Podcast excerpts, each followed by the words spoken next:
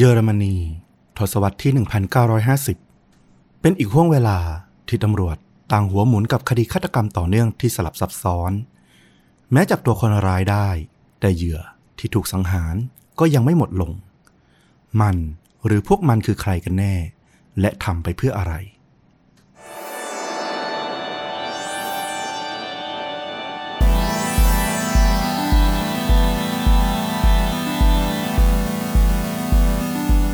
สวัสดีครับสวัสดีครับข่าจริงยิ่งกว่าหนังพอดแคสต์จากช่องชวนดูดะอยู่กับต้อมครับแล้วก็ฟลุ๊กครับกับหนึ่งเรื่องราวฆาตกรรมสุดเข้มข้นพร้อมการแนะนำภาพยนตร์ที่มีเนื้อหาใกล้เคียงกับเรื่องจริงที่เรากำลังจะถ่ายทอดนะครับผมวันนี้นี่ฟลุ๊กน่าสนใจอย่างไรมันเป็นเรื่องราวที่เกิดขึ้นในช่วงทศวรรษ1950ต่อ1960นะเนาะที่เยอรมนีซึ่งเยอรมนีเนี่ยเราเคยไปเล่าถึงหลายครั้งแล้วเหมือนกันนะแล้วก็แต่ละครั้งเนี่ยโอ้โหก็มีความสะเทือนขวัญแล้วก็น่าสนใจในมุมของเรื่องเล่าที่เป็นเอกลักษณ์เนี่ยเฉพาะตัวมากๆซึ่งเรื่องนี้เนี่ยมันก็มีความอะไรแบบนั้นอยู่เหมือนกันที่เราจำได้เลยก็คือตอนฆาตกรต่อเนื่องคนแรกแห่งเยอรมันใช่โอ้ตอนนั้นนี่ก็แบบหั่นศพทิ้งลงแม่น้ำดูเดือดมากใครยังไม่ได้รับฟังลองไปเซิร์ชดูนะครับแหละวันนี้นี่ก็ถ้าพร้อมแล้วฟลุ๊กเชิญเลยครับครับวันนี้ก็จะพาต้อมแล้วก็คุณผู้ฟังไปที่ประเทศเยอรมนีอย่างที่เราบอกนี่แหละมันเกิดขึ้นในช่วงทศวรรษที่1950ยาวไปถึงประมาณ1960ถึง1970โดยประมาณนะช่วงเวลาเนี้ยมันเกิดขึ้นหลังจากที่เยอรมนีเนี่ยพ่ายแพ้ในสงครามโลกครั้งที่2ซึ่งก็ตามสภาพเลยคือชาวเมืองชาวเยอรมนีเนี่ยยังอยู่ในภาวะเสียขวัญนะเพราะว่าเพิ่งผ่านสงครามโลกครั้งที่2มาได้ไม่นานแล้วฝั่งตัวเองเนี่ยก็เป็นฝั่งที่พ่ายแพ้ก็เสียความภาคภูมิใจในอดีตของตัวเองไปพอสมควรบางคนเนี่ยก็ได้รับผลกระทบจากภาวะหลังสงครามเนี่ยต่อจิตใจโดยตรงก็มีเพราะว่าความโหดร้ายแล้วก็ความรู้สึกของผู้คนที่มันไม่มั่นคงต่อสภาพเศรษฐกิจที่ตกต่ำต่อความภาคภูมิใจในความเป็นเยอรมนีที่มันตกต่ำลงแล้วก็ปัญหาสังคมที่ทั้งปล้นชิงวิ่งราวอาชญากรรมต่างๆเนี่ยมันเพิ่มพอกพูนขึ้นมาในช่วงเวลาดังกล่าวเนี่ยค่อนข้างมากมันก็ทำให้คนเยอรมนีหลายๆคนเนี่ยมันเกิดด้านมืดเข้ามากัดกินตัวตนของเขานะโดยข้ออ้างที่สำคัญที่สุดก็คือเพื่อเอาชีวิตรอดบนโลกที่มันโหดร้ายขึ้นในช่วงเวลานั้นนั่นแหละเรื่องราวนี้มันเกิดขึ้นเนี่ยในกลางดึกคืนหนึ่งของวันที่17มกราคม1953นะบนถนนที่ห่างไกลจากบ้านเรือนผู้คนถนนเนี่ยทอดยาวไปยังเมืองดุสเซลดอร์ฟนะก็อยู่ประมาณตอนกลางๆของประเทศมีแม่น้ำไรน์เนี่ยซึ่งเป็นแม่น้ำสายสำคัญของเยอรมันเนี่ยพาดผ่านก็เป็นเมืองสำคัญเมืองหนึ่งเหมือนกันตอนนั้นเนี่ยมีทนายความหนุ่มคนหนึ่งนะชื่อว่าบานเซิร์ฟนั่งอยู่ในรถกำลังพลอดรักกับแฟนหนุ่มของเขานะซึ่งเขาก็คงเป็น LGBTQ เนี่ยแหละแฟนหนุ่มของเขาเนี่ยอายุ18ปีมีชื่อว่าอดอล์ฟฮูเลนเครเมอร์ซึ่งกำลังพลอดรักกันเนี่ยก็เลยไม่ทันสังเกตว่ามีมัจจุราชอันโฉดชั่วนะกำลังเข้ามาที่ข้างรถของเขาแล้วบานเนี่ยก็ถูกจ่อยิงที่ศีรษะตายคาที่ในทันทีในขณะที่อดอล์ฟเนี่ยแฟนหนุ่มของเขาเนี่ยก็ถูกสันปืนฟาดใส่ที่ศีรษะนะจากที่นั่งข้างๆกันเนี่ยจนเขาร่วงลงหน้าคว่ำกับตัวรถทว่าเขาเนี่ยก็ยังพอมีสติอยู่ยังไม่ได้หมดสติลงเขาได้ยินเสียงกระซิบเบาๆเนี่ยมาจากฝั่งที่เขานั่งมันกระซิบที่ข้างหูเขาว่าให้แกล้งนอนตายไปซะแล้วจะปลอดภัยเขาก็นอนหลับตาข่มปีเลยนะนอนให้นิ่งที่สุดเพราะว่ามือปืนฝั่งตรงข้ามที่ยิงบานเนี่ยมันคงไม่ไว้ปราณีชีวิตเขาอย่างที่คนที่อยู่ฝั่งเขาเนี่ยบอกกับเขาแน่นอนเสียงของชายอีกคนเนี่ยก็บอกกับมือปืนที่ยิงบานเนี่ยว่าอดอล์ฟเองตายไปแล้วจากนั้นร่างของพวกเขาเนี่ยก็ถูกค้นหาทรัพย์สินนะก็คือถูกปล้นนั่นเองก่อนที่เสียงเท้าหนักๆทั้งสองคู่เนี่ยจะค่อยๆห่างจากตัวรถไปอดอล์ฟก็ลุกขึ้นมาหลีตามองไปนะก็เห็นชายสองคนเนี่ยใส่หน้ากากพรางใบหน้าแล้วก็กำลังวิ่งหนีไปภายหลังเนี่ยเขาก็เอาเรื่องเนี่ยไปแจ้งกับตำรวจแต่ว่าก็ไม่สามารถหาตัวฆาตกรได้นะเพราะว่ารายละเอียดของตัวบุคคลที่มาทำร้ายเขาเนี่ยมันแบบน้อยมากๆเลยทีเดียวศพของบานเนี่ยถูกตรวจสอบในภายหลังนะแล้วก็พบว่าวิถีกระสุนที่ยิงเขาเนี่ยมันเป็นอะไรที่ค่อนข้างแปลกมากๆทีเดียวเพราะว่ากระสุนเนี่ยถูกยิงจากขากรรไกรซ้ายนะเฉียงขึ้นไปทะลุออกไปยังศีรษะด้านบนขวา ซึ่งมันเป็นทิศทางยิงที่ผิดปกติพอสมควรนึกภาพคนจ่อยิงคนที่นั่งอยู่ในรถมันก็จะต้องเป็นปืนที่จ่อยิงลงมาน่าจะเฉียงลงนะแต่อันเนี้ยดันเป็นมุมที่เฉียงขึ้นไปแปลกมากๆแปลกจริงเหมือนกับต้องแหงนปากกระบอกปืนขึ้นน่ะใช่มันเป็นท่ายิงที่ดูประหลาดมากๆเรื่องราวผ่านไปถึงวันที่8กุมภาพันธ์ปี1955นะห่างไปอีก2ปีที่หมู่บ้านวัสเตอร์เดอร์ห่างจากเมืองดุสเซนดอร์ฟเนี่ยที่เกิดเรื่องราวในเหตุการณ์แรกเนี่ยราวๆ100กิโลเมตรหญิงสาวอายุ19ปีชื่อว่าอิมกาสเตลเนี่ยถูกพบนอนตายอย่างสยดสยองมีร่องรอยการถูกบีบรัดที่คอจนสิ้นใจตายนะแต่ความน่าสังเวชเวทนาของเธอเนี่ยมันไม่จบลงเท่านั้นเพราะว่าตำรวจเนี่ยยังพบร่องรอยการถูกล่วงละเมิดทางเพศศพของเธอด้วยพบคราบอสุจิเนี่ยตามร่างกายของเธอที่ฆาตกรเนี่ยสำเร็จความใคร่เนี่ยไว้ทั่วเลยและที่น่าสลดแก่ผู้พบเห็นมากที่สุดเนี่ยก็คือฆาตกรยังใช้มีดกรีดเปิดหน้าท้องของเธอเนี่ยจนเครื่องในแล้วก็เลือดเนี่ยไหลทะลักออกมาข้างๆร่างไร้ลมหายใจของอิมกาดอยู่เลยโอ้โหโหดร้ายมากคือเป็นการกระทำชำเราศพถูกไหมถูกต้องคือตั้งใจฆ่าให้ตายก่อนแล้วค่อยข่มขืนตำรวจเนี่ยก็ไม่พบหลักฐานนะแล้วก็ไม่มีพยานบุคคลในบริเวณใกล้เคียงที่สามารถให้รายละเอียดเพิ่มได้เลยว่าเกิดอะไรขึ้นกับอิมกาดแล้วผู้ลงมือเนี่ยจะเป็นใครไปเนี่ยก็เป็นเรื่องลึกลับมากๆผลการตรวจสอบ DNA จากคราบอสุจิในปีนั้นเนี่ยมันก็ยังไม่ได้เป็นหลักฐานที่สามารถเก็บมาพิสูจน์ทางวิทยาศาสตร์ได้ง่ายนักก็ทำให้อิมกาดวัย19ปีเนี่ยก็ต้องตายไปโดยที่ไม่สามารถหาคนร้ายเนี่ยมารับผิดได้เลยนับตั้งแต่นั้นพฤศจิกายนปี1955นะปีเดียวกันกับที่อิมกาดเสียชีวิตเนี่ยก็มีเหตุการณ์หายตัวไปของคู่รักหนุ่มสาวคู่หนึ่งชื่อว่าฟริดเฮมเบย์ซึ่งเป็นคนทำขนมปังวัย26ปีนะแล้วก็แฟนสาวของเขาชื่อว่าเทียเคอร์แมนทั้งคู่เนี่ยหายไปนานกว่า4สัปดาห์ละบางคนก็เชื่อว่าทั้งคู่เนี่ยหนีตามกันไปจนกระทั่งผ่านไปประมาณ1เดือนเนี่ยชาวบ้านในหมู่บ้านคานคุมในดุสเซนดอร์ฟเนี่ยก็ไปพบรถที่ไหลตกลงไปในหลุมกรวดขนาดใหญ่ที่น้ำขังเนี่ยคล้ายๆบ่อน้ำเนี่ยอยู่รถเนี่ยจมไปมิดเลยพอกู้ซากรถขึ้นมาได้เนี่ยพบว่าภายในรถเนี่ยมีศพของฟริดเฮมแล้วก็เทียนอนตายอยู่ทั้งคู่มีร่องรอยของการถูกวางยาสลบนะแล้วก็ปล่อยให้จมน้ำตายรวมถึงทรัพย์สินมีค่าต่างๆเนี่ยก็สูญหายไปด้วยเช่นกัน7กุมภาพันธ์ปี1956ผ่านมาจากเหตุการณ์ที่แล้วเนี่ยอีกประมาณไม่กี่เดือนมีรายงานว่าเลขาวัย20ปีนะคนหนึ่งแล้วก็ผู้ชายที่ชื่อว่าปีเตอร์ฟันเคนเบิร์กซึ่งเป็นแฟนหนุ่มของเธอเนี่ยหายตัวไปตำรวจเนี่ยไปพบรถที่มีกองเลือดเนี่ยกองอยู่ในรถเนี่ยจำนวนมากเนี่ยในวันรุ่งขึ้นแต่ก็ยังไม่พบศพของทั้งคู่นะจนกระทั่งในวันต่อมาก็คือวันที่9กุมภาพันธ์เนี่ยก็มีคนไปพบศพ2ศพที่ถูกเผาเนี่ยจนไหม้เกรียมอยู่ในซากกองฟางที่ร้อนระอุทั้ง2ศพเนี่ยถูกยืนยันภายหลังว่าคือคู่รักที่หายไปนี่แหละร่องรอยการทุบศีรษะด้วยของแข็งแล้วก็ร่างของผู้ชายเนี่ยก็พบรอยกระสุนที่ศีรษะด้วยเหมือนกันซึ่งวิถีกระสุนเนี่ยก็แปลกประหลาดคล้ายคลึงกับคดีของทนายที่ชื่อบานก่อนหน้านี้ไม่มีผิดเลยแล้วที่สำคัญคือเป็นคู่รักเหมือนกันด้วยถูกต้องเลย6มิถุนายนปี1956ในปีเดียวกันนั้นเกิดเหตุการณ์ในป่าที่ใกล้กับเมืองดัสเซนดอร์ฟคนเดินป่าคนหนึ่งเนี่ยไปพบผู้ชายคนหนึ่งพกปืนดูทำท่าทางพิรุษซุ่มมองคู่รักชายหญิงคู่หนึ่งอยู่เขาก็เลยแจ้งตำรวจให้เข้ามาตรวจสอบหลังจากนั้นไม่นานเนี่ยเขาก็ได้ยินเสียงกรีดร้องของผู้หญิงนะเพื่อขอความช่วยเหลือและเขาก็เห็นว่า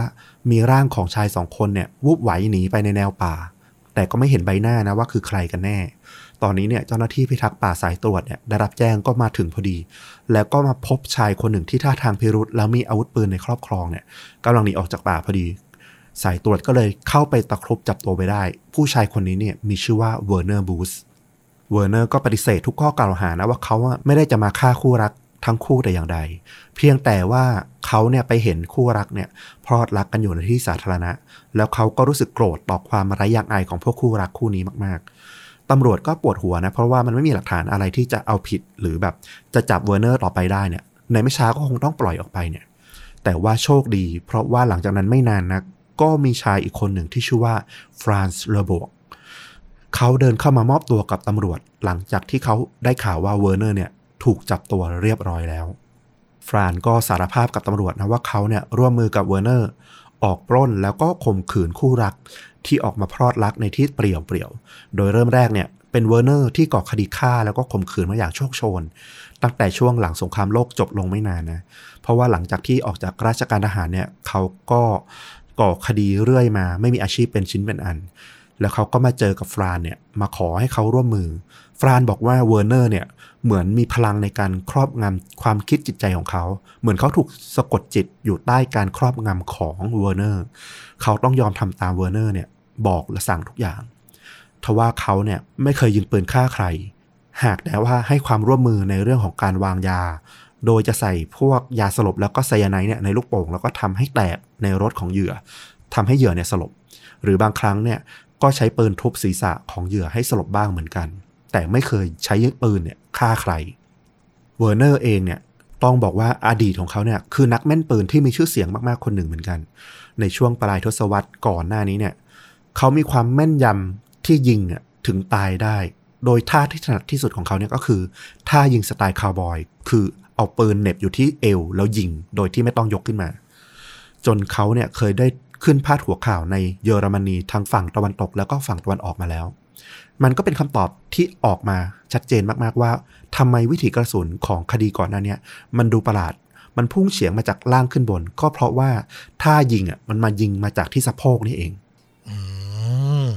คดีของเวอร์เนอร์เนี่ยก็ถูกรื้อฟื้นออกมาจำนวนมากนะตั้งแต่ปี1945เรื่อยมาแล้วก็คาดเดาว่าอิมการ์ดหญิงสาววัย19ปีที่ถูกฆ่าข่มขืนเนี่ยก็อาจเป็นหนึ่งในเหยื่อของเวอร์เนอร์ที่มีอยู่มากมายจนจำแทบหมดไม่ได้เนี่ยซึ่งก็ต้องบอกว่ามันมีอีกหลายคดีมากๆที่เวอร์เนอร์เนี่ยได้ทำไปแล้วไม่สามารถนำมาพิสูจน์ได้เพราะว่าตัวเวอร์เนอร์เองเนี่ยก็ไม่ได้ให้ความร่วมมือกับตำรวจเท่าไหร่นักนะในที่สุดเวอร์เนอร์ก็ถูกตัดสินจำคุกตลอดชีวิตส่วนฟรานเนี่ยก็ถูกจำคุกเป็นเวลา6ปีในฐานะที่ให้ความร่วมมือพวกเขาเนี่ยได้รับขนานนามว่าฆาตกรคนคู่หรือ Double Killer จากการที่ออกฆ่าคู่รักเป็นคู่กัน2คนด้วยเหมือนกันเนี่ยก็เป็นชื่อที่แบบโอ้โหสะท้อนทั้งคู่ได้น่ากลัวมากๆทว่าแม้ว่าคนร้ายทั้งสองคนเนี่ยจะอยู่ในคุกแล้วก็ตามนะการฆาตกรรมหญิงสาวในเยอรมนีก็ยังคงไม่หยุดลง16มิถุนายนปี1959นะหลังฆาตกรคนคู่ถูกจับไปได้ประมาณ3ปีร่างของหญิงสาววัย24ปีชื่อว่าคาร่าฟรีดาเทสเมอร์ถูกพบในแม่น้ำไรน์นะทางตอนเหนือของเมืองดุสเซลดอร์ฟขึ้นไปอีกประมาณ30กิโลเมตรร่องรอยแล้วก็วิธีการฆ่าเนี่ยคล้ายกับคดีของอิมการ์ดที่เชื่อว่าเป็นหนึ่งในเหยื่อของเวอร์เนอร์ก่อนหน้านี้นะนั่นทำให้ตำรวจนะค่อนข้างแน่ใจแล้วว่ามันมีฆาตกรต่อเนื่องอีกคนหนึ่งหรือไม่ก็อีกกลุ่มหนึ่งเนี่ยที่ยังออกฆ่าคนแล้วก็แฝงตัวเนี่ยซ่อนอยู่ในคดีสะเทือนขวัญของฆาตกรคนคู่ของเวอร์เนอร์แล้วก็ฟรานอยู่โดยที่อิมการ์ดเนี่ยก็ยังคงต้องรอความยุติธรรมที่แท้จริงต่อไปหมายถึงว่าอิมการ์ดเนี่ยอาจจะไม่ได้ถูกฆาตกรรมโดยฆาตกรคนคู่ใช่เพราะว่าวิธีการฆ่าเนี่ยมันไปสอดคล้องกับคดีฆาตกรรมที่เกิดขึ้นภายหลังที่ฆาตกรคนคู่เนี่ยถูกจับติดคุกไปแล้วแล้วครั้งนี้เนี่ยที่มันค่อนข้างผิดแผกไปจากคดีรอบก่อนของอิมการ์ดเนี่ยก็คือคลาร่าที่เป็นเหยื่อเนี่ยถูกเฉือนเนื้อบริเวณส่วนก้นนะแล้วก็ต้นขาของเธอออกไปด้วยก็เริ่มมีเสียงล่ำลือถึงฆาตกรที่กินเนื้อคนเป็นที่พูดถึงออกมาเรื่อย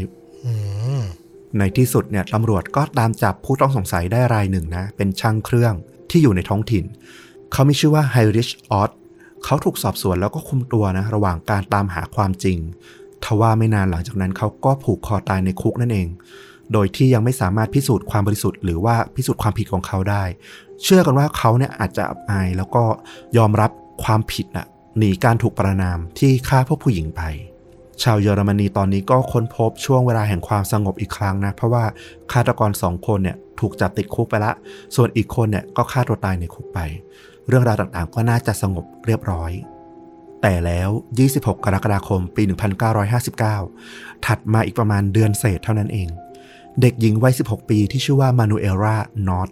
ถูกพบรัดคอฆ่าแล้วก็ข่มขืนอยู่ในสวนสาธารณะเมืองเอสเซนทางตะวันออกเฉียงเหนือของเมืองดุสเซลดอร์ฟห่างไป35กิโลเมตรเช่นเดียวกับคาร่าเลยมานูเอล่าเนี่ยถูกตัดชิ้นส่วนที่ก้นแล้วก็ต้นขาไปด้วย23เมษายนปี1962 เด็กผู้หญิงอายุ13ขวบชื่อว่าเพตรากีเนี่ยถูกพบรัดคอฆ่าแล้วก็ข่มขืนครั้งนี้เนี่ยชายที่ชื่อว่าวินเซนต์เควนถูกจับได้แล้วก็ถูกตัดสินว่ามีความผิดในที่สุดนะทว่าให้หลังมาอีกไม่นาน4มิถุนายนปี1962โมนิก้าทาเฟลเด็กหญิงอายุ12ปีก็ถูกฆ่าแล้วก็พบว่าเนื้อส่วนก้นของเธอเนี่ยก็ถูกเฉือนออกไปเช่นเดิม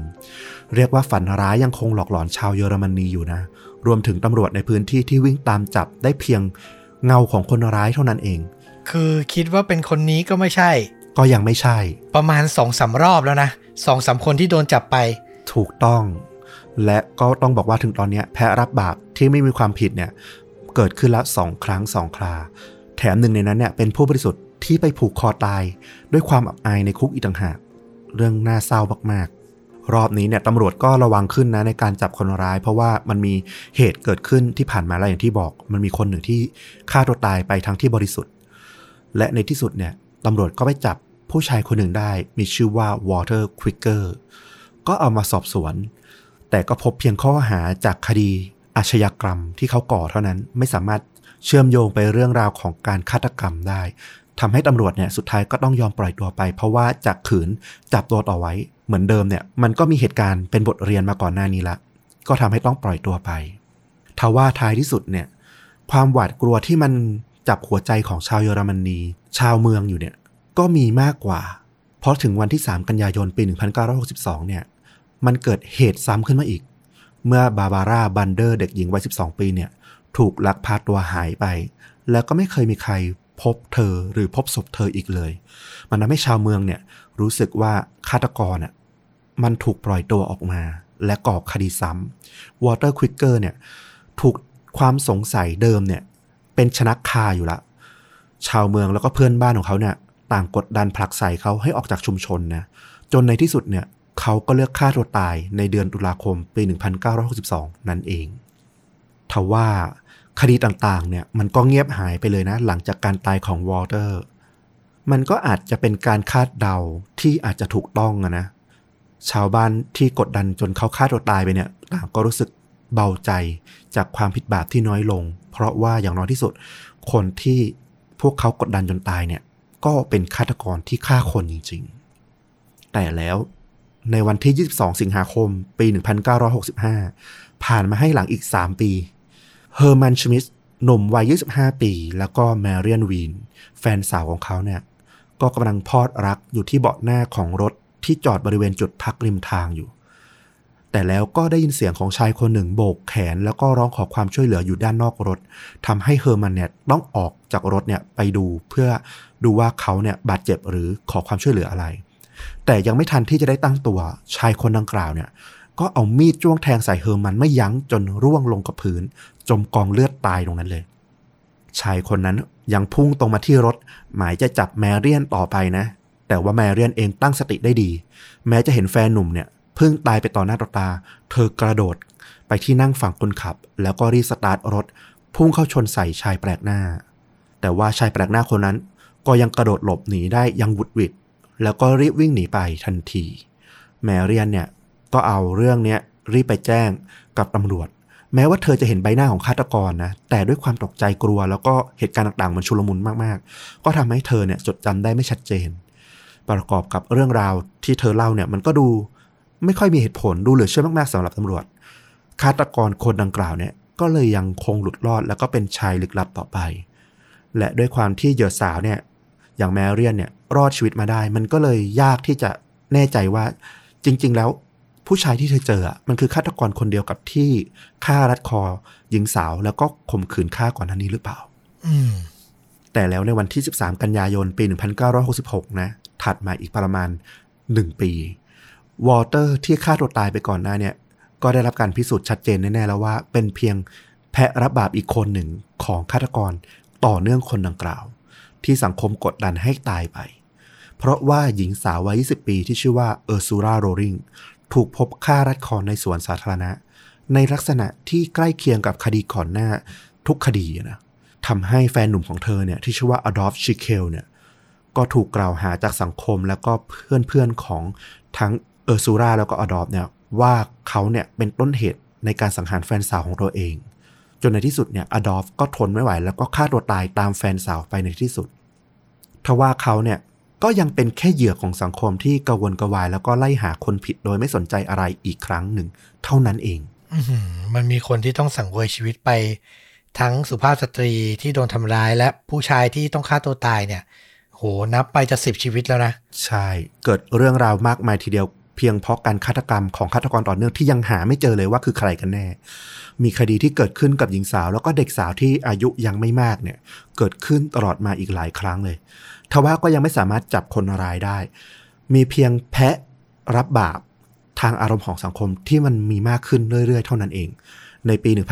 1976ผ่านไปจากคดีของอิมการ์ดนะคดีแรกมาประมาณเกือบ21ปีมีเหยื่อที่เชื่อว่าถูกสังหารจากฆาตกรต่อเนื่องคนเดียวกันนี้เนี่ยรวมกันกว่า13คดีแล้วก็เชื่อด้วยว่าอาจจะมีมากกว่านี้อีกที่ไม่ถูกพบเพราะว่าบางคดีเนี่ยฆาตกรก็เปลี่ยนรูปแบบไปไม่ได้ฆ่ารัดคอหรือว่าไม่ได้เฉือนเนื้อออกจากศพทุกครั้งก็ทำให้ไม่แน่ใจว่าคดีที่หลุดออกไปเนี่ยจริงๆแล้วมีความเชื่อมโยงกับฆาตกรต่อเนื่องคนเดียวกันอีกหรือเปล่าและทำให้สุดว่าในช่วงเวลา21ปีเนี่ยมีแพะผู้บริสุทธิ์เนี่ยเกิดขึ้นถึง5คน1คนเนี่ยฆ่าตัวตายในคุกแล้วก็อีก2คนเนี่ยฆ่าตัวตายจากแรงกดดันของสังคมคนรอบข้างและความจริงก็เปิดเผยในที่สุดนะจากเรื่องที่มันผิดปกติเล็กน้อยที่เกิดขึ้นที่อพาร์ตเมนต์แห่งหนึ่งเท่านั้นเองเป็นเรื่องง่ายๆอย่างไม่น่าเชื่อเลย3 กรกฎาคมปี 1976 ผู้พักอาศัยหลายห้องในอพาร์ตเมนต์แห่งหนึ่งเนี่ยก็พบปัญหาว่ามันมีท่อน้ำอุดตันจนน้ำเสียเนี่ยมันล้นย้อนออกมาหญิงสาวคนหนึ่งเนี่ยก็ออกไปถามเพื่อนบ้านห้องข้างนะว่าเจอปัญหาแบบเดียวกันไหมเผื่อจะพบว่าอะไรเป็นสาเหตุเผื่อเพื่อนบ้านจะรู้กันชายคนหนึ่งที่เป็นเพื่อนบ้านของเธอเนี่ยวัย43ปีชื่อว่าจัวคิมโครเนี่ยก็เปิดประตูออกมาแล้วก็บอกว่าอย่าเพิ่งไปใช้ห้องน้ำรวมชั้นบนเลยเพราะว่าตอนนี้มันมีปัญหาอยู่มันมีเครื่องในเนี่ยไปติดอยู่ในท่อน้ำทิ้งนั่นแหละเธอก็นึกขำในคำตอบของเขานะว่าเครื่องในบ้าอะไรจะไปติดอยู่ในท่อน้ำทิ้งแต่แล้วเนี่ยห่างตาของเธอเนี่ยมันก็ไปจับเห็นในห้องน้ำมันมีชิ้นส่วนอวัยวะคนเนี่ยอยู่ในนั้นเธอเนี่ยใบหน้าซีดเผือดเลยก่อนที่จะรีบขอตัวโครเนี่ยกลับห้องโดยพยายามทำตัวปกติที่สุดแล้วเธอก็รีบออกมาแจ้งตำรวจให้มาตรวจสอบห้องพักของโครทันทีห้องน้ำที่เธอเห็นว่ามีชิ้นส่วนเนี่ยคือห้องน้ำสาธารณะถูกไหมมันเป็นอพาร์ตเมนต์ที่มันมีห้องน้ำใช้ร่วมกันแล้วก็มีห้องน้ำแยกในห้องด้วยแต่ปัญหาเนี่ยที่เธอพบเนี่ยก็คือห้องน้ำรวมชั้นบนเนี่ยน้ำมันล้นออกมาเมื่อตำรวจเข้ามาที่อพาร์ตเมนต์ของโครเนี่ยตำรวจก็ตรวจสอบนะแล้วก็พบศพของมาเรียนเคทเนอร์เด็กหญิงอายุเพียง4ขวบเท่านั้นเองซึ่งครอบครัวเนี่ยเพิ่งแจ้งความว่าหายตัวไปเมื่อช่วงเช้าที่สวนสาธารณะส่วนต่างๆของร่างกายเด็กน้อยเนี่ยถูกพบหั่นแล้วก็เก็บเอาไว้อยู่ในตู้เย็นมีมือเล็กๆขาวซีดของเธอเนี่ยกำลังอยู่ในกระทะต้มน้ำเดือดที่อยู่บนเตาซึ่งกำลังทำอาหารอยู่และอวัยวะภายในต่างๆเนี่ยก็ถูกทิ้งอุดตันอยู่ในท่อน้ำทิ้งตำรวจเนี่ยดูดชิ้นส่วนออกมาจากท่อน้ำทิ้งจากห้องน้ำเนี่ยแล้วก็พบว่ามันมีทั้งตับปอดไตแล้วก็หัวใจของเด็กน้อยเคทเนอร์เนี่ยอยู่ในนั้นโอ้โหนึกภาพเราเป็นตำรวจที่เป็นคนสำรวจนี่แบบโอ้ไม่ไหวเลยจัวคิมโครเนี่ยก็ถูกจับกุมทันทีนะแล้วเขาก็สารภาพตรงๆเลยว่าเขาเป็นคนที่ฆ่าเด็กน้อยเคทเนอร์จริงๆรวมถึงให้รายละเอียดกับตำรวจเกี่ยวกับคดีฆาตกรรมอีกมากถึง13คดีก่อนหน้านี้ซึ่งก็รวมถึงคดีสังหารอิมการ์ดสเตลแล้วก็คาร่าที่เราเล่าไปช่วงแรกด้วยเขายังสารภาพว่ามีส่วนร่วมในการกินเนื้อคนด้วยต้องย้อนไปดูว่าอะไรที่ทำให้เขาเป็นอย่างนี้นะโจคิมโคเนี่ยเกิดในปี 1933 ในช่วงเริ่มต้นของการเรืองอำนาจของพรรคนาซีเยอรมันนะเขาเป็นลูกคนสุดท้องของพี่น้องทั้ง8คนและโคเนี่ยก็ถือว่าเป็นเด็กที่ค่อนข้างจะอ่อนแอในสายตาของคนรอบตัวนะเพราะว่าเขาก็โตมาในสภาพแวดล้อมที่การเลี้ยงดูไม่ได้ค่อยได้ดีนักแหละเพราะว่าโตมาในช่วงสงครามโลกครั้งที่2ทำให้มันมีปัญหาการเจริญเติบโตของเขาพอสมควรแล้วก็เช่นเดียวกับครอบครัวอื่นๆในเยอรมนีในช่วงสงครามนะครอบครัวของโคเองก็ได้รับความเดือดร้อนจากสภาพเศรษฐกิจจากฐานะความยากจนความอดอยากอย่างรุนแรง พ่อของเขาเนี่ยเป็นทหารในกองทัพเยอรมันแล้วก็ถูกจับเป็นเฉลยศึกโดยกองทัพรัสเซียซึ่งก็เชื่อว่าสุดท้ายเนี่ยก็เสียชีวิตในสงครามและไม่เคยกลับมาหาครอบครัวอีกเลยก็ปล่อยให้โครแล้วก็พี่น้องของเขาเนี่ยอีก7คนเนี่ยรวมกันอยู่กับคุณแม่เท่านั้นโครด้วยความที่เป็นเด็กเล็กสุดแล้วก็อย่างที่บอกเนี่ยเขาก็ค่อนข้างมีปัญหาเรื่องของการเจริญเติบโตเขาเป็นเด็กที่ชอบนอนฉี่รถที่นอนบ่อยครั้งซึ่งทำให้เขาถูกพี่น้องแล้วก็เพื่อนๆอายุไล่เรียกกันเนี่ยก็ล้อแล้วก็ทำให้เขาเนี่ยอับอายมากนอกจากนี้เนี่ยเขาก็ยังมีพฤติกรรมที่ชอบแบบทำร้ายสัตว์ทำทารุณกรรมพวกสัตว์ด้วยซึ่งตรงเนี้ยมันเป็นองค์ประกอบถึง2ใน3นะตามแนวคิดที่ชื่อว่าแมคโดนัลด์แทรดซึ่งถูกคิดมาจากนายแพทย์คนหนึ่งชื่อว่าแมคโดนัลด์ในปี1963ซึ่งเขาบอกว่ามันมีชุดสัญญาณของพฤติกรรมที่เกิดขึ้นในเด็กที่อาจจะบ่งชี้แนวโน้มการใช้ความรุนแรงในตอนที่พวกเขาโตได้หรืออาจจะกลายเป็นฆาตกรต่อเนื่องเลยก็ได้ซึ่งสัญญาณทั้ง3เนี่ยก็คือ 1. ชอบฉี่รถที่นอนซึ่งจะทำให้เด็กเนี่ยเกิดความประหม่ารู้สึกอ่อนแอถูกคนล้อทำให้พวกเขาเนี่ยรู้สึกแสวงหาอำนาจ 2. ก็คือการทำทารุณกรรมสัตว์เพราะมันเป็นการระบายออกถึงความอ่อนด้อยทางอำนาจของพวกเขาก็เอาไปลงกับพวกสัตว์ที่ต่อต้านพวกเขาไม่ได้เพราะเขาไม่มีสิทธิ์ที่จะไปต่อต้านพวกผู้ใหญ่อยู่ละก็เอาไปลงกับสัตว์แทนแล้วสัญญาณอย่างสุดท้ายที่โครเนี่ยไม่ได้มีนะแต่ว่าก็อยู่ใน3สัญญาณที่ดร.แมคโดนัลด์เนี่ยเขาคิดขึ้นมาก็คือการที่เด็กเนี่ยชอบจุดไฟเผาสิ่งต่างๆเพื่อแสดงออกถึงการได้มีอำนาจควบคุมบางสิ่งบางอย่างในมือได้ซึ่งก็ต้องบอกว่ามันเป็นแนวคิดที่ถูกเอาไปใช้อ้างอิงในตอนนั้นนะแต่ว่าในตอนหลังมันก็ต้องบอกว่ามันมีหลายๆปัจจัยในเชิงจิตวิทยาที่มันต้องเอามาคิดร่วมแล้วก็วิธีแนวคิดเรื่อง McDonald Trade เนี่ยมันจริงๆมันก็ไม่ได้ถูกต้องซะทีเดียว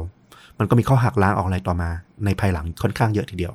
คือความรู้ทางจิตวิทยามันก็พัฒนามาเรื่อยๆเหมือนความรู้แขนงอื่นนะเนาะใช่แต่ตอนนั้นก็เป็นคำอธิบายที่ทางนักจิตวิทยาเนี่ยอธิบายหลังจากที่โครเนี่ยถูกจับได้แล้วว่าเขาก็มีพฤติกรรมที่น่าจะก่อให้เกิดพัฒนาการจากเด็กขึ้นมาเนี่ยเป็นคนที่ชอบความรุนแรงแล้วก็พัฒนากลายเป็นฆาตกรต่อเนื่องได้จากแนวคิดนี้ซึ่งโครเนี่ยก็ออกจากโรงเรียนนะในช่วงปี1948หลังจากที่เรียนซ้ำชั้นหลายครั้งมากๆแล้วก็ผลการทดสอบทาง IQ ของเขาเนี่ยเพราะว่าเขามี IQ อยู่แค่78เท่านั้นเองถือว่าน้อยมากๆเลยนะซึ่งรายงานบางฉบับเนี่ยก็อ้างด้วยว่าโครเนี่ยไม่สามารถอ่านหนังสือออกด้วยซ้ำไปหลังจากออกจากโรงเรียนเนี่ยโครก็เริ่มทำงานเป็นชาวไร่รับจ้างทำงานในฟาร์มในไร่ต่างๆและในไม่ช้าเนี่ยเขาก็พัฒนาความกระหายเนี่ยในเรื่องของการฆาตกรรมขึ้นมาในขณะที่เขาทำงานเป็นเกษตรกรเนี่ยโครก็ได้ไปช่วยฆ่าสัตว์เลี้ยงในฟาร์มนะซึ่งมันทำให้เกิดแรงบันดาลใจเกิดภาพจินตนาการความใฝ่ฝันของเขาขึ้นมาในเรื่องของการฆ่าพอเขาเห็นหมูในฟาร์มถูกฆ่าถูกเชือดเนี่ยมันก็รู้สึกว่าเขาเนี่ยได้ปลุกความต้องการทางเพศของเขาเนี่ยให้ตื่นขึ้นรู้สึกมีความต้องการทางเพศเวลาที่เห็นสัตว์ถูกฆ่า พอเป็นชายหนุ่มขึ้นมาโคเนี่ยก็พยายามที่จะมีความสัมพันธ์กับผู้หญิงซึ่งไม่รู้จักถ้าเป็นภาษาบ้านๆที่เราเรียกกันก็คือพยายามจะขึ้นครูครั้งแรกนั่นแหละเขาบอกว่าเขารู้สึกอึดอัดแล้วก็รู้สึกว่ามันไม่ใช่กับสิ่งที่เขาได้มีเพศสัมพันธ์กับผู้หญิงเขารู้สึกว่ามันไม่เพียงพอเลยการมีเพศสัมพันธ์กับผู้หญิงครั้งแรกของเขาเนี่ยให้นิยามว่ามันคือความล้มเหลวเลยตัวเขาไม่ก็ไม่พอใจตัวผู้หญิงเองก็เหมือนกับมีท่าทีแบบไม่ค่อยพอใจนักทำให้เขารู้สึกแบบจากที่อ่อนแอไร้อำนาจไปแล้วเหมือนยิ่งถูกกดไปอีกว่าโอ้โหมันไร้น้ำยาอะไรประมาณนี้ความคิดของโคเนี่ยมันก็เริ่มบิดเบี้ยวมากขึ้นเขาเนี่ยได้ข้อสรุปจากความรู้สึกตรงนี้ว่าการที่เขามีเพศสัมพันธ์เนี่ยกับคนเนี่ยที่มีอำนาจต่อรองเหนือเขาเนี่ยมันไม่โอเคเท่าไหร่เขาว่าควรจะมีความสัมพันธ์กับพวกคนเนี่ยที่ไม่สามารถแสดงออกถึงความต้องการหรือจะมาบ่นอะไรเขาได้มากกว่านั่นก็คือศพนั่นเองคนลุกหลังจากนั้นเนี่ยเขาก็เริ่มลงมือโดยที่ตามระบุเนี่ยก็ถือว่าอิมการ์ดน่าจะเป็นคดีแรกนะที่เขาลงมือฆ่าแล้วเขาเนี่ยยังมีพฤติกรรมที่ซ้ำๆกันเสมอก็คือนอกจากที่จะฆ่าให้ตายก่อนเพื่อข่มขืนศพแล้วเนี่ย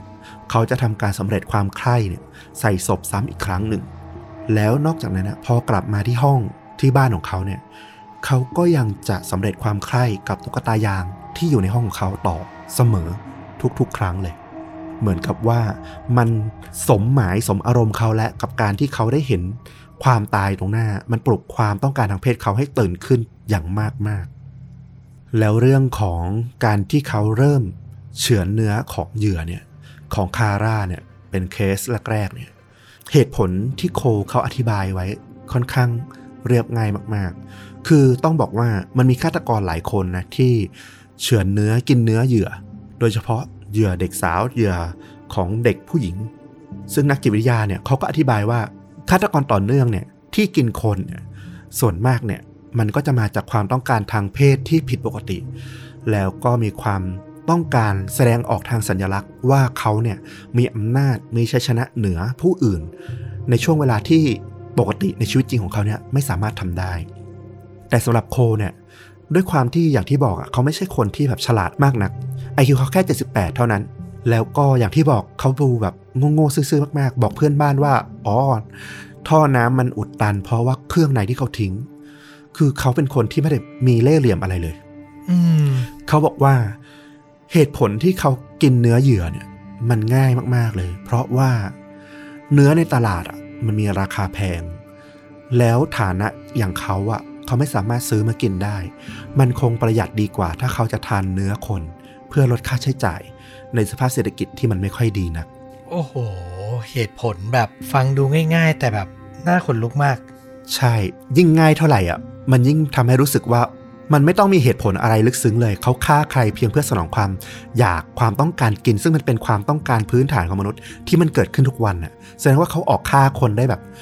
ง่ายๆมากๆอ่ะแล้วไม่แคร์แล้วก็ทำเหมือนแบบเป็นกิจวัตรประจำวันน่ะคือมันฝังตัวเขาเป็นอย่างนั้นแล้วอ่ะมันต่อเนื่องยาวนานมาเป็น10ปีอะนะใช่ในที่สุดเนี่ยเขาก็ถูกขนานนามนะว่ารัวคาร์นิบัลหรือมนุษย์กินคนแห่งแคว้นรัวซึ่งก็เป็นแคว้นที่กินขอบเขตทุ่งสังหารที่เขาออกไปก่อคดีเนี่ยในเมืองต่างๆเนี่ยจำนวนมากมายเลยทีเดียวขณะที่อยู่ในคุกเนี่ยโคลก็ให้ความร่วมมืออย่างกระตือรือร้นนะกับตำรวจในการคลี่คลายคดีต่างๆที่เขาได้เคยทำมาโดยเขาเนี่ยมีความเชื่ออยู่ลึกๆเลยว่าที่เป็นอย่างเนี้ยเพราะเขามีอาการผิดปกติมีอาการป่วยซึ่งสามารถรักษาให้หายได้จากการผ่าตัดสมองซึ่งก็จะช่วยให้เขาเนี่ยลดความอยากฆ่าตัวตายแล้วก็สามารถได้รับการปล่อยตัวเป็นผู้บริสุทธิ์ในที่สุดคือเขาไม่ได้มองว่าเขาเป็นฆาตกรต่อเนื่องแต่เขาเป็นคนป่วยทางจิตคนหนึ่งซึ่งหลังจากถูกคุมขังเป็นเวลาหลายปีนะแล้วก็ถูกดำเนินคดีอยู่ในระหว่างการพิจารณาคดีเนี่ยเขาก็ถูกตั้งข้อหาฆาตกรรมถึง8ครั้งพยายามฆ่าอีก1ครั้งกินเวลาในการสืบสวนเนี่ยทั้งหมดนานถึง151วันในท้ายที่สุดเนี่ยแทนที่เขาจะได้รับการรักษาตามที่เขาต้องการนะโคก็ถูกตัดสินให้ติดคุกจำคุกตลอดชีวิตตั้งแต่เดือนเมษายนปี1982แล้วเขาเนี่ยก็เสียชีวิตในคุกในที่สุดนะในปี1991ด้วยอาการหัวใจวายเมื่ออายุได้เพียง58ปีเท่านั้นเองก็เป็นจุดสิ้นสุดของรัวคาร์นิบัลมนุษย์กินคนแห่งเยอรมนีที่น่ากลัวมากคนหนึ่งแล้วเป็นฆาตกรที่ไม่เหมือนเคสอื่นที่เคยฟังเคยศึกษามาคือไม่ได้มีเล่ห์เหลี่ยมไม่ได้คิดว่าการกระทำตัวเองจะแบบหนีให้พ้นได้อย่างไรบทจะโดนจับก็โดนจับง่ายๆแค่นั้นเองใช่แต่เรื่องในมุมที่มันน่าสนใจสำหรับเรื่องนี้เนี่ยก็คืออย่างที่ต้อมพูดขึ้นมาเลยมันจุดประเด็นว่าตัวฆาตกรอ่ะมันซื่อๆตรงๆมันไม่ได้มีอะไรเลยด้วยซ้ำแต่คนที่เสียชีวิตจากเขาอ่ะมันเกิดจากทั้งที่เขาลงมือเนี่ย13เคสแต่ที่ตายไปอีก3คนน่ะมันเกิดจากความหวั่นไหวของสังคมและกระบวนการยุติธรรมที่พยายามเร่งรัดหาคนผิดเอามาลงโทษให้ได้จนในที่สุดมันเกิดแพะรับบาปที่มันต้องเสียชีวิตจากเคสเนี้ยไปหลายคนเลยทีเดียวน่าเศร้ามากๆเป็นภาพมุมกลับให้เราหัดใช้วิจารณญาณเวลาฟังข่าวหรือเรียนรู้เรื่องอาชญากรรมพวกนี้มากๆเลยนะกระแสสังคมยิ่งยุคโซเชียลยุคนี้มันถาโถมได้รวดเร็วมากคนสามารถถูกตัดสินได้ภายในแบบเสี้ยววินาทีที่ข่าวปล่อยออกมาคำที่บอกว่าระมัดระวังและ ศึกษาอ่านข่าวให้รอบด้านก่อนจะวิจารณ์ก่อนจะต่อว่าก่อนจะตัดสินเนี่ยใช้ได้เสมอนะจริงๆถูกต้องเลยแล้วก็สำหรับหนังมันมีเรื่องหนึ่งก็คือชื่อเรื่องว่า Strangle ชื่อไทยคือคดีฆ่ารัดคอนะหนังปี2016เป็นหนังฮังการีอาจจะหาชมไม่ได้ง่ายนิดหนึ่งแต่ว่าเราเสิร์ชแล้วเราพบว่ามีอยู่ในอินเทอร์เน็ตนะก็ลองไปหาชมได้เป็นเรื่องราวที่จริงๆแล้วเนี่ยมันก็เอามาจากคดีที่เกิดขึ้นจริงในประเทศฮังการีนะแต่เนื้อหาเนี่ยมันเราไปดูเรื่องย่อแล้วเนี่ยมันค่อนข้างคล้ายกับเรื่องที่เล่าไปของโครเนี่ยมากๆเลยมันว่าด้วยเรื่องของคดีฆ่ารัดคอเหยื่อหญิงสาวนะต่อเนื่องหลายศพแล้วก็มีชายคนหนึ่งที่ถูกจับโดยที่เขาเองเนี่ยก็สารภาพนะว่าเป็นคนลงมือฆ่าชูรักของเขาเองทว่าคดีการตายของหญิงสาวเนี่ยมันก็ไม่ได้หยุดลงก็ยังมีคดีถูกฆ่ารัดคอในลักษณะเดียวกันเนี่ยเกิดขึ้นต่อมาอีกหลายคดีทั้งที่ชายคนนี้ถูกจับเข้าคุกไปละมันก็เป็นความพยายามของตัวน้องสาวของตัวเอกเนี่ยที่พยายามจะพิสูจน์ความบริสุทธิ์ของตัวพี่ชายแล้วเรื่องราวการสืบสวนสอบสวนของตำรวจที่พยายามจะมาสืบหาว่าฆาตกรที่กำลังฆ่าคนอยู่ข้างนอกเนี่ยมันคือใครกันแน่โดยที่พยายามมีตำรวจอีกฝั่งหนึ่งเนี่ยพยายามปกปิดความผิดว่าท้ายที่สุดแล้วเนี่ยในคดีแรกที่จับคนตัวเอกเข้าไปเนี่ยมันคือการหาแพ้รับบาปด้วยมันก็มีการต่อต้านทานกันอยู่หลายฝั่งแล้วมันก็เป็นคดีที่สะเทือนใจสะเทือนขวัญมากๆให้อารมณ์ให้ข้อคิดประมาณเรื่องที่เราเล่าไปเลยทีเดียว Based on true story เหมือนกันแต่ไม่ใช่เรื่องที่ฟุกเล่านะเป็นเรื่องจากฮังการีเนาะใช่แล้วเราดูเทรลเลอร์ดู Mood and Tone แล้วโอ้โหบรรยากาศเซตติ้งดีมากแล้วมันรสชาติแตกต่างจากภาพยนตร์ฮอลลีวูดที่เราเคยชมอ่ะคือความเป็นยุโรปอ่ะมันจะได้ความคลาสสิกความน่าสนใจอีกแบบหนึ่งอ่ะถูกต้องนอกจากนี้เราไปชอบอีกเรื่องหนึ่งเหมือนกันเป็นเรื่องที่อยากเอามาพูดถึงเหมือนกันชื่อเรื่องว่า The Life of David Gale ปี2003นะชื่อไทยชื่อเรื่องแกะรอยปมประหารโอ้เรื่องนี้ต้องบอกว่าเป็นหนึ่งในภาพยนตร์โปรดของเราเลยใช่เชื่อว่าหลายๆคนน่ะที่เคยดูน่าจะชอบมากๆเหมือนกันแล้วมันก็เป็นผลงานของผู้กำกับอารัน พาร์คเกอร์ซึ่งก็เป็นผู้กำกับระดับตำนานคนหนึ่งนะที่มีผลงานออกมาในช่วงยุค 80-90 เนี่ยเข้าชิงรางวัลออสการ์เหมือนกันแต่ว่าต้องบอกว่า The Life of David Gale ก็เป็นหนังเรื่องสุดท้ายของเขาในฐานะผู้กำกับก่อนที่เขาจะเสียชีวิตไปในปี 2020 ที่ผ่านมานี้เองหนังเรื่องนี้ก็นำแสดงโดยเควิน สเปซซี่เนาะซึ่งก็เป็นดาราชายที่แบบโอ้โหฝีมือจัดจ้านคนหนึ่งทีเดียวประกบคู่กับเคท วินสเลตซึ่งตอนนั้นเนี่ยเธอก็ยังเฉิดฉายแล้วก็โด่งดังมากๆหนังก็ให้ต้อมเล่าดีกว่าเพราะต้อมค่อนข้างประทับใจกับเรื่องนี้ประทับใจในมุมไหนประทับใจในบทสรุปของเรื่องทั้งหมดมันชวนเรามาตั้งคำถามเกี่ยวกับนี่แหละการว่าความการรับโทษในคดีต่างๆรวมถึงกระแสสังคมที่มีต่อเรื่องราวคดีอาชญากรรมด้วยการตัดสินโทษโดยสังคมอ่ะมันคือการตั้งคำถามที่ดีมากจริงๆใช่ซึ่งเราก็คงไม่สามารถสปอยตอนจบได้นะเพราะว่ามันคือจุดสำคัญที่จะทำให้ดูหนังเรื่องนี้เนี่ยได้อย่างอิ่มอารมณ์ที่สุดดังนั้นใครที่สนใจในเรื่องของการถกเถียงเรื่องของแพะเรื่องของความรุนแรงของการพิจารณาคดีรวมถึงการตอกย้ำของสังคมต่อคนร้ายในคดีเนี่ยแนะนำอีกเรื่องหนึ่งเลยเรื่องนี้ The Life of David Gale แกะรอยปมประหารเป็นอีกเรื่องที่น่าสนใจมากๆสั้นๆก็คือเควินสเปซี่นับบทเป็นนักโทษที่กำลังจะโดนประหารเคท วินสเลตเป็นนักข่าวที่ได้ไปสัมภาษณ์แล้วเหมือนจะจับประเด็นได้ว่าหรือเดวิดเกลก็คือเควินสเปซี่เนี่ยจะโดนใส่ความแล้วต้องบอกว่านับถอยหลังแล้วนะวันประหารจะมาถึงแล้วเรื่องราวต่อไปก็ต้องบอกว่าเข้มข้นมากจริงๆนะครับแล้วบทสรุปนี่คือนั่นแหละมันชวนช็อกแล้วมันชวนตั้งคำถามมากๆน่าสนใจมากลองดูเทรลเลอร์ที่แปะไว้ที่ท็อปคอมเมนต์ใน YouTube ได้นะครับผมเอาล่ะนี่ก็คือเรื่องราวทั้งหมดของค่าจริงยิ่งกว่าหนังในเอพิโซดนี้นะครับฝากติดตามชวนดูดะทุกช่องทางเหมือนเดิมนะ YouTube Facebook Boxtit Spotify และ Apple Podcast นะครับผมวันนี้นี่คือเป็นเรื่องราวสยองขวัญ นะแต่ปิดท้ายเนี่ยได้ตั้งคำถามเกี่ยวกับเรื่องราวอาชญากรรมที่เรากำลังติดตามอยู่ชวนดูดะก็ถ่ายทอดทุกสัปดาห์ใช้วิจารณญาณเยอะๆเวลาเสพเรื่องประมาณนี้นะครับ